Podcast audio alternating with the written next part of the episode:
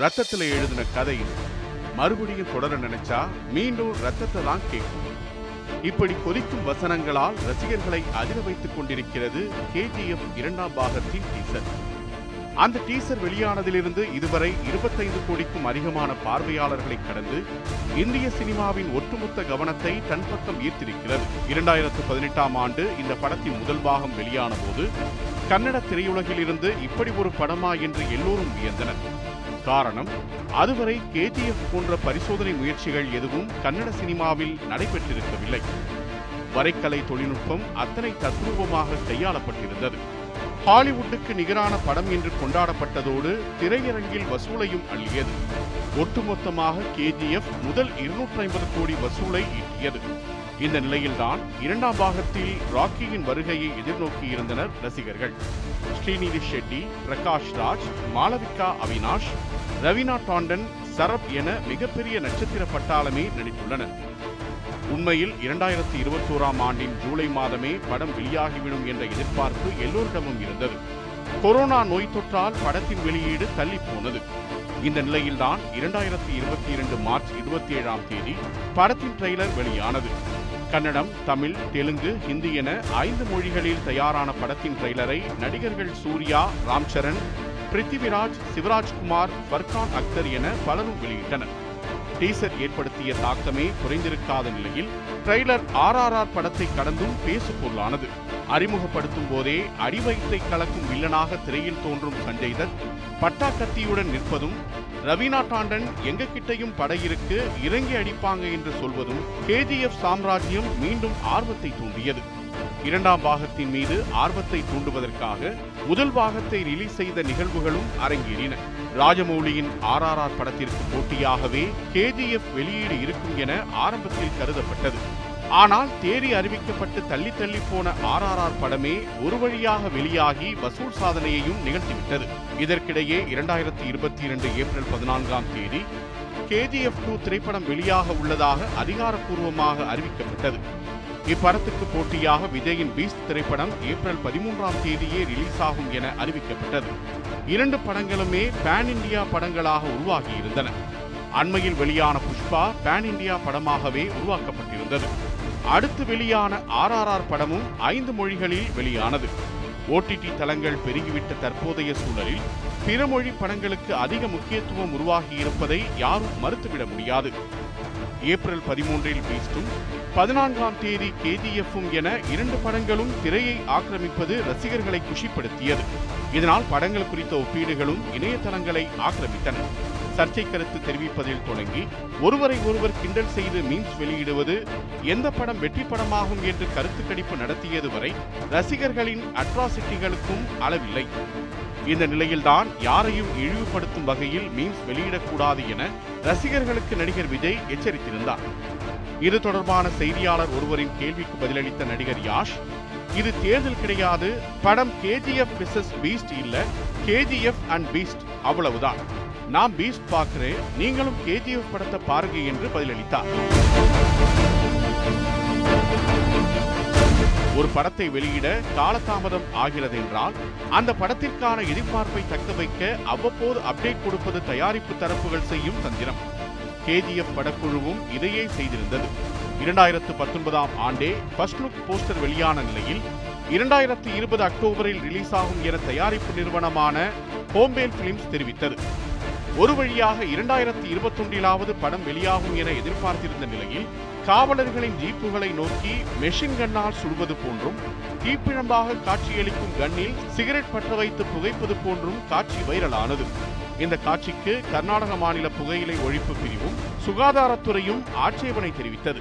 மேலும் புகையிலை பொருட்களின் விளம்பரத்துக்கு தடை விதிக்கும் சட்டத்தின் 5வது பிரிவை மீறிய செயல் என்பதால் டீசரை இணையத்திலிருந்து நீக்க வேண்டும் எனவும் அழுத்தம் கொடுக்கப்பட்டது.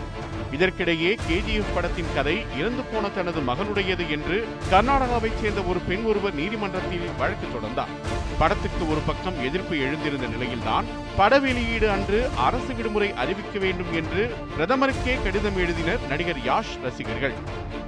KGF-க்கு முன்பு, KGF-க்கு பின்பு என வசூல் ரீதியாக KGF-ஐ உதாரணமாக வைத்து கன்னட சினிமாவை 2ஆக பிரிக்கலாம். அப்படித்தான் இந்திய சினிமா உலகம் இருந்தது. ஹிந்தி, தெலுங்கு, தமிழ் சினிமாக்கள் தொழில்நுட்பத்திலும் காட்சி கோணங்களிலும் கவனம் செலுத்தி கோலோச்சிக் கொண்டிருந்த போது இந்த பட்டியலில் இருந்து வெகு தொலைவில் இருந்தது கன்னட சினிமா. அந்த மொழியில் வெளிவந்த பல படங்கள் தமிழ் சினிமாவையோ அல்லது தெலுங்கு சினிமாவையோ தழுவி எடுக்கப்பட்டன. அல்லது தமிழ், தெலுங்கு, ஹிந்தி திரையுலகில் வெற்றி பெற்ற கதைகளை வாங்கி திரைப்படங்கள் எடுக்கப்பட்டன. இந்திய சினிமா நூற்றாண்டு விழாவை கொண்டாடிய பிறகும் தயாரிப்பிலும் இயக்கத்திலும் கன்னட சினிமா தமிழ், ஹிந்தி மற்றும் தெலுங்கு படங்களோடு போட்டியிடும் அளவுக்கு வளராமல் இருப்பதாகவே விமர்சிக்கப்பட்டது. குறிப்பாக தமிழ், ஹிந்தி மற்றும் தெலுங்கு படங்களுக்கு வர்த்தக ரீதியிலான வரவேற்பு இருந்தது. இதற்கு உலகளாவிய ரசிகர்கள் எண்ணிக்கையும் ஒரு காரணம் எனலாம். பிற மொழி படங்கள் வசூலில் கோடிகளை குவிக்க கன்னடத்தில் வெளியான ஜேம்ஸ், ராபர்ட், குருஷேத்ரா போன்ற வெகு சில படங்களே 100 கோடி வசூலை எட்டின. 50 கோடியை கடப்பதெல்லாம் ஒரு சாதனையாகவே பார்க்கப்பட்டது. இந்த நிலையில்தான் 250 கோடி எனும் இமாலய வசூலை நிகழ்த்தியது KGF முதல் பாகம்.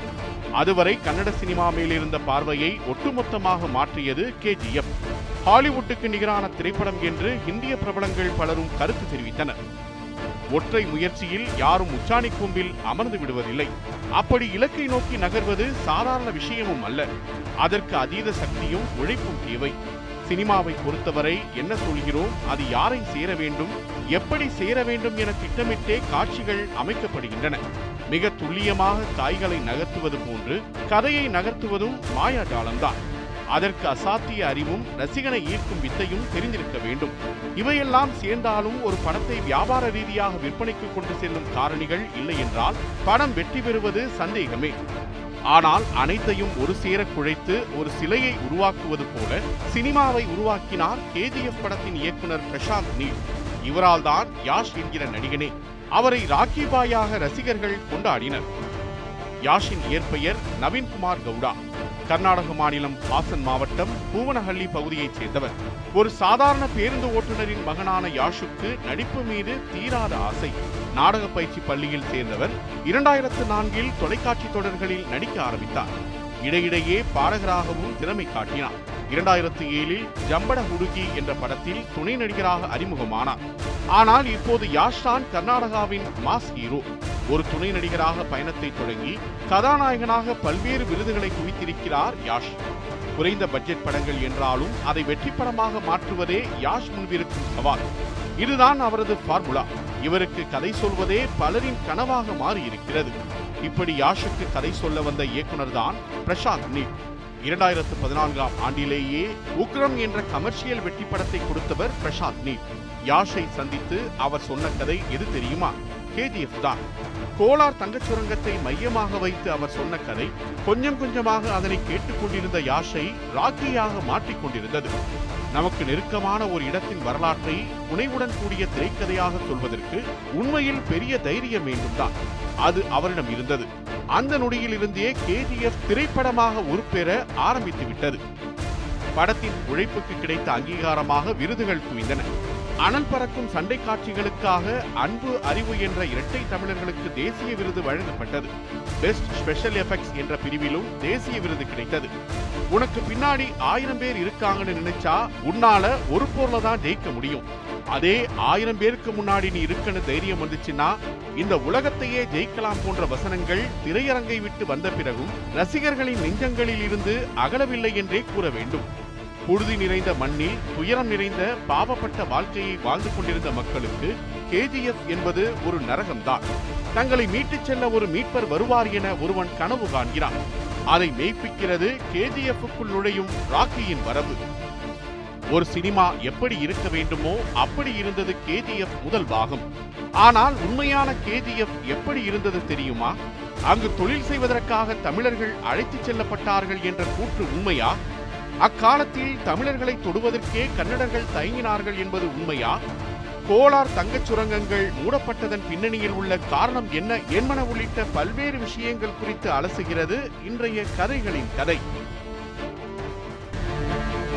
KGF என்பது பெங்களூருவில் இருந்து சுமார் 70 கிலோமீட்டர் தொலைவில் உள்ள முன்னாள் தங்கச் சுரங்கம்.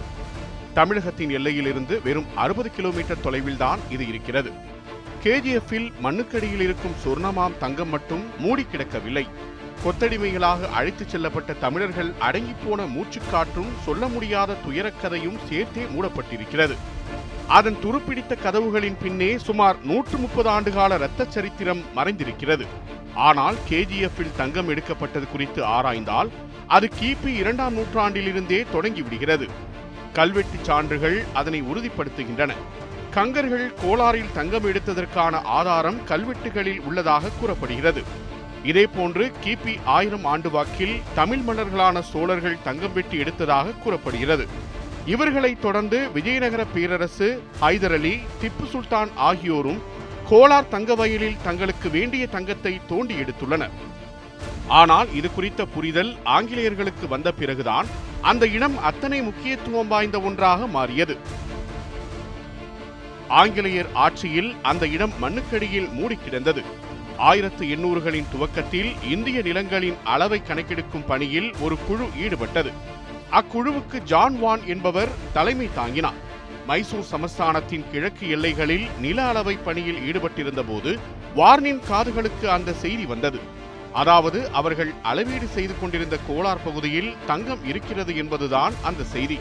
உடனே தங்கத்தை தோண்டி எடுத்தால் எப்படி இருக்கும் என ஜான் வானுக்கு ஆசை பிறந்துவிட்டது. தங்கம் கிடைக்கும் என்ற ஆர்வத்தில் மாரிக்குப்பம் பகுதியைச் சேர்ந்த இளைஞர்கள் சிலரை அழைத்துச் சென்று தங்கம் தோண்டும் பணியிலும் ஈடுபட்டார். ஆனால் ஏமாற்றமே மிஞ்சியது. தங்கம் கிடைக்கவில்லை என்றாலும் கோலாரில் தங்கம் இருப்பதை முழுமையாக நம்பினார். எனவே 2 ஆண்டுகள் அங்கேயே தங்கி ஆய்வு செய்து அது தொடர்பாக கட்டுரை ஒன்றை எழுதினார். அக்கட்டுரையை படித்த ஆங்கிலேயர்களுக்கு அது ஒரு துருப்புச்சீட்டாக மாறியது. ஜான் வார்னின் கூற்றுப்படி கோலாரில் டன் கணக்கில் தங்கம் இருக்கும் என்று கணக்கிட்ட ஆங்கிலேயர்கள் கோலார் நோக்கி படையெடுக்க தொடங்கினர். எத்தனை ஆழம் தோண்டியும் தங்கம் கிடைக்கவில்லை. ஏமாற்றமே மிஞ்சியது. இதனால் வந்தவர்கள் மூட்டை முடிச்சுகளை கட்டிக்கொண்டு திரும்பச் சென்றனர். ஆனால் அப்பகுதி மக்களுக்கு தங்கம் கிடைக்கும் என்ற நம்பிக்கை முழுமையாக இருந்தது.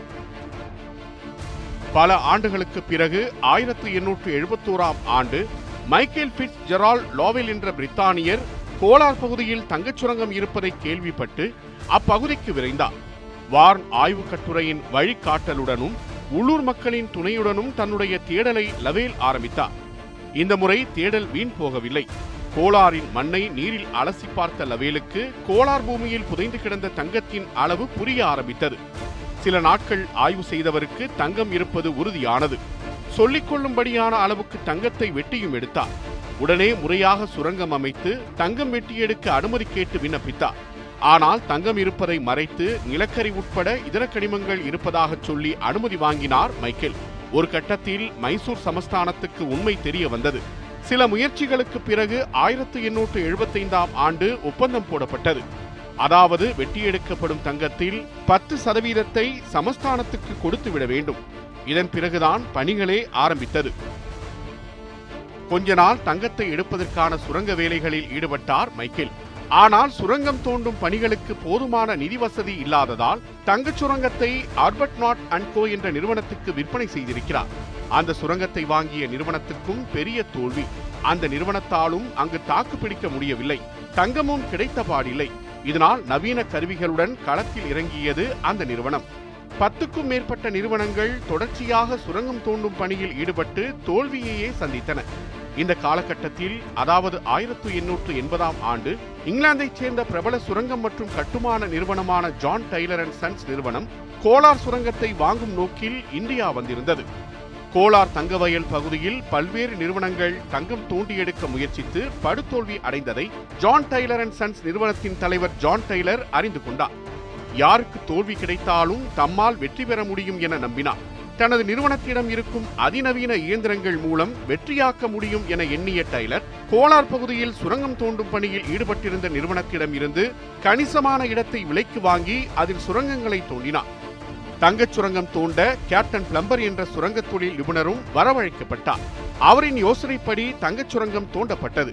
பிளம்பரின் இந்த துணிச்சலான முடிவு இந்திய தங்கச் சுரங்க வரலாற்றுக்கு திருப்பு முனையாக அமைந்தது. 1000 கிலோ பாறைக்கு 125 கிராம் தங்கம் என்ற வீரத்தில் தங்க படிமங்கள் கிடைத்தன. ஜான் டெய்லருக்கு மகிழ்ச்சி தாங்கவில்லை. அதிகளவிலான தங்கத்தை வெட்டியெடுங்கள், எவ்வளவு ஆட்கள் தேவையோ பக்கத்து ஊர்களில் இருந்து அழைத்துக் கொள்ளலாம் என்றார்.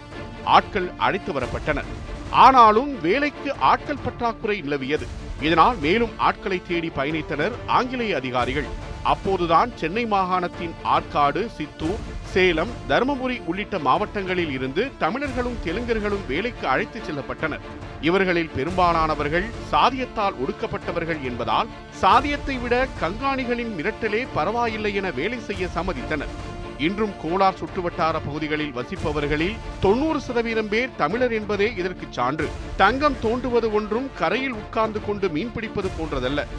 ஆழ்கடலில் இறங்கி மூச்சடக்கி முத்தெடுப்பது போன்றது. சுரங்கம் தோண்டும் பணியில் ஈடுபடுத்தப்பட்ட மக்கள் சொல்லனா துயரத்தை அனுபவித்தனர். தங்கத்தை எடுக்க பாறைகளை உடைக்க வேண்டியிருந்தது. சில நேரங்களில் பாறைகள் இடிந்து அப்படியே மண் சரிந்து மூடிக்கொள்ளும். அடியில் சிக்கியவர்களின் கதி அவ்வளவுதான். போனவர்கள் திரும்பவா வரப்போகிறார்கள் என மனதை தேற்றிக் கொண்டு வேலை செய்ய வேண்டியதுதான். அடிக்கும் பலத்த காட்டில் சுரங்கத் துகள்கள் காற்றில் பறக்கும். மூச்சுவிட சிரமமாக இருக்கும் சுரங்கக் குழிக்குள் தகிக்கும் வெப்பத்தை தாங்க மாட்டாது தவித்தனர் தொழிலாளர்கள். இதனால் அவர்களின் நுரையீரல்கள் பாதிக்கப்பட்டன. அவர்களில் பலர் சிலிகோசிஸ் என்ற நோயால் பாதிக்கப்பட்டிருப்பது கண்டுபிடிக்கப்பட்டது. சுரங்கத்திற்குள் இருக்கும் நச்சுப்புழுதி மூச்சுக்குழாய் வழியாக உள்ளே சென்று சுவாச மண்டலத்தை பாதித்தன. இதன் பிறகே 1940 மைசூர் அரசு இதற்கென ஒரு சட்டத்தை இயற்றியது. சிலிகோஸ் பாதிப்பால் நுரையீரலில் துளை ஏற்பட்டிருந்தால் துளைக்கு ₹1000 வீதம் கொடுத்து அனுப்புவார்கள். அதுவே 30-40 என கடந்துவிட்டால் பணத்தை கொடுத்து கட்டாய பணிவிடுப்பும் வழங்கப்படும். ஆனால் அவர்களின் ஆயுட்காலம் என்பது 5 வருடமோ அல்லது 10 வருடமோதான்.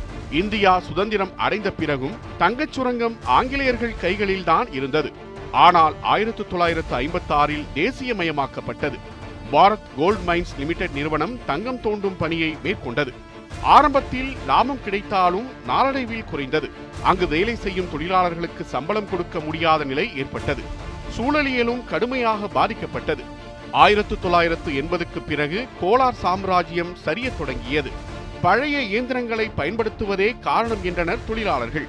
உற்பத்தி சரிவை காரணம் காட்டி சுரங்கத்தை மூட முடிவு செய்தது அரசு.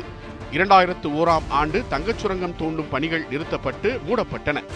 இந்தியாவை உற்றுநோக்கிய ஒரு நகரத்தின் மக்கள் பிற நகரங்களில் கூலி வேலைக்கு செல்லும் நிலைக்கு ஆளாகினர். இந்த நிலையில்தான் 2018 KGF முதல் பாகம் வெளியாகி கோலார் தங்கச் சுரங்கம் குறித்த உரையாடலை தொடங்கி வைத்தது. இப்போது அதன் 2ஆம் பாகம் களத்தில் நிற்கிறது. KGF 2 வெறும் படமா அல்லது பாடமா என்பதை ரசிகர்கள்தான் சொல்ல வேண்டும்.